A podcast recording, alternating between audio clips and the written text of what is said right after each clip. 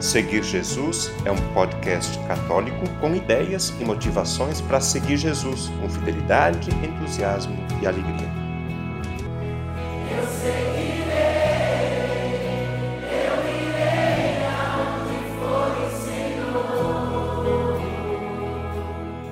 Olá, no podcast de hoje falaremos sobre Santa Teresa Benedita da Cruz, mais conhecida como Santa Edith Stein, que foi uma filósofa, mística e mestra da vida espiritual. Convido agora a Patrícia para que nos conte a história de vida desta santa. Edith Stein nasceu em Breslau, Alemanha, no dia 12 de outubro de 1891. Seu nascimento se deu na data em que sua família festejava a festa judaica Yom Kippur, que quer dizer festa da expiação ou da reconciliação. Esse é um dos motivos pelos quais sua mãe tinha uma predileção por Edith. Sua mãe se chamava Augusta e era uma mulher muito virtuosa e cheia de qualidades. Seu pai, de nome Sigfredo, era comerciante de madeiras e Edith era a caçula da família.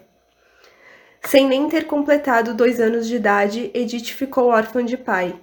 Augusta teve então que assumir o negócio da família para poder criar os filhos.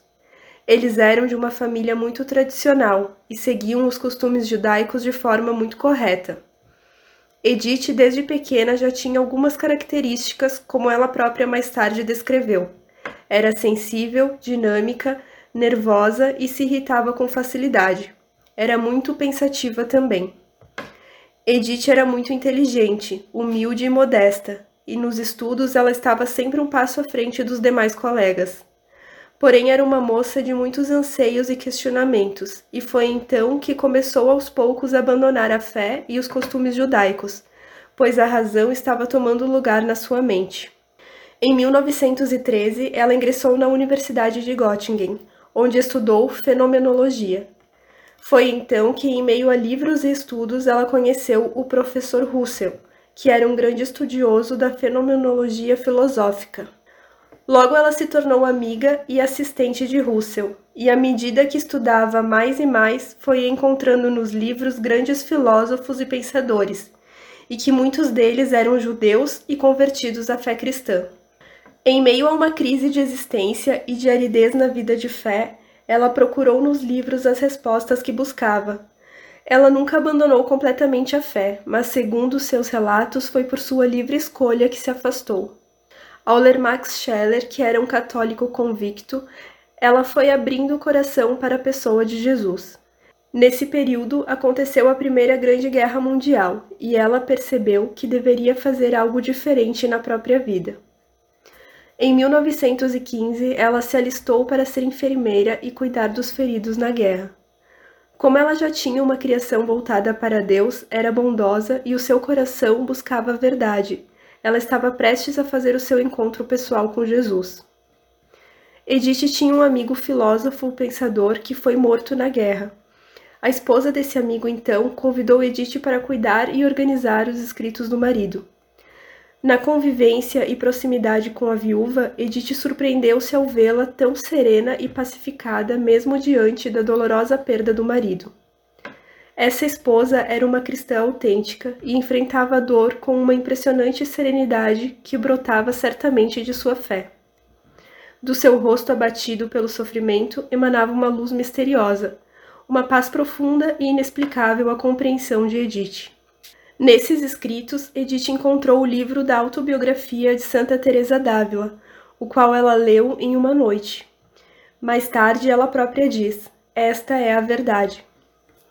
Foi tão forte e decisiva essa cena com sua amiga viúva que mais tarde Edith vai dizer: Foi o meu primeiro encontro com a cruz, minha primeira experiência da força divina que da cruz emana e se comunica aos que a abraçam. Pude contemplar a igreja nascida da paixão salvífica de Cristo.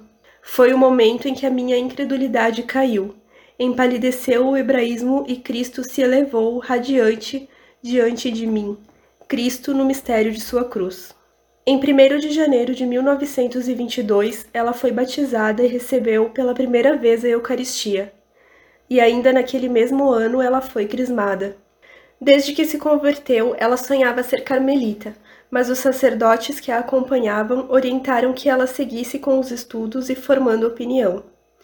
Em 1933, com o crescimento do nazismo, foi decretada uma medida que excluía os não-arianos dos empregos públicos. Ela deixou então seu emprego para se dedicar inteiramente a Cristo no Carmelo, e no dia 15 de abril de 1934 ela entra para a vida religiosa. Ela escolheu o nome de Teresa em homenagem a Santa Teresa d'Ávila, reformadora do Carmelo, e Benedita em homenagem a São Bento, que a inspirou no amor à liturgia da cruz.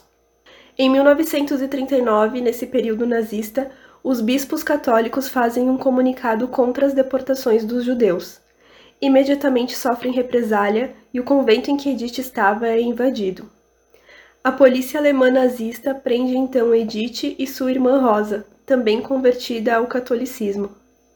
Ambas são levadas para o campo de concentração de Westerbork.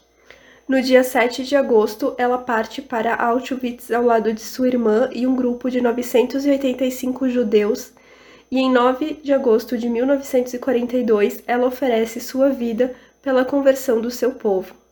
Edith morre numa câmara de gás. Com esse testemunho de vida e entrega por seu povo, em 1 de maio de 1987, ela foi beatificada pelo Papa João Paulo II.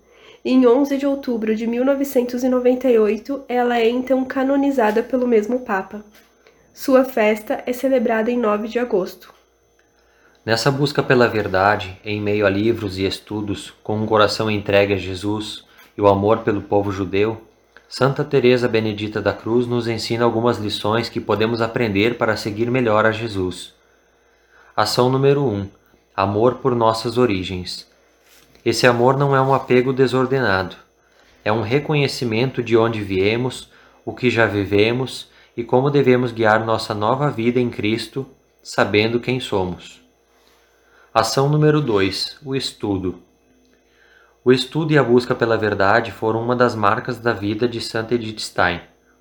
Podemos encontrar Jesus na Sagrada Escritura, em bons livros, através da fé e da razão juntas, com um coração sincero. Ação número 3: Oferecimento e entrega de vida.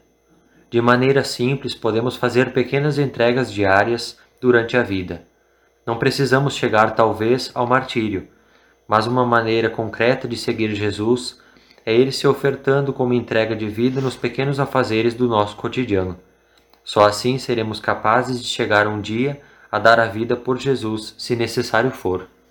No parágrafo 34 da exortação apostólica Gaudete et Exultate, o Papa Francisco nos exorta sobre o chamado à santidade. Vejamos. Não tenhas medo de apontar para mais alto, de te deixares amar e libertar por Deus. Não tenhas medo de te deixares guiar pelo Espírito Santo. A santidade não te torna menos humano, porque é o encontro da tua fragilidade com a força da graça. No fundo, como dizia Leon Bloy, na vida existe apenas uma tristeza, a de não ser santo. Para encerrar, vamos rezar a oração de Santa Teresa Benedita da Cruz. Senhor, Deus de nossos pais, tu conduziste a Santa Teresa Benedita à plenitude da ciência da cruz, ao momento de seu martírio.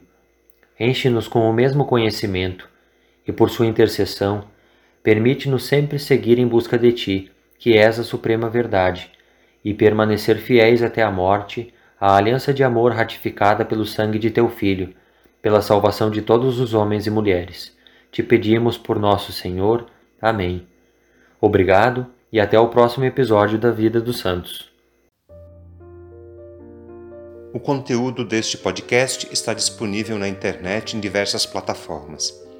Cito algumas para você conhecer e escolher: Google Podcasts, Spotify, Apple Podcasts, Anchor e Deezer.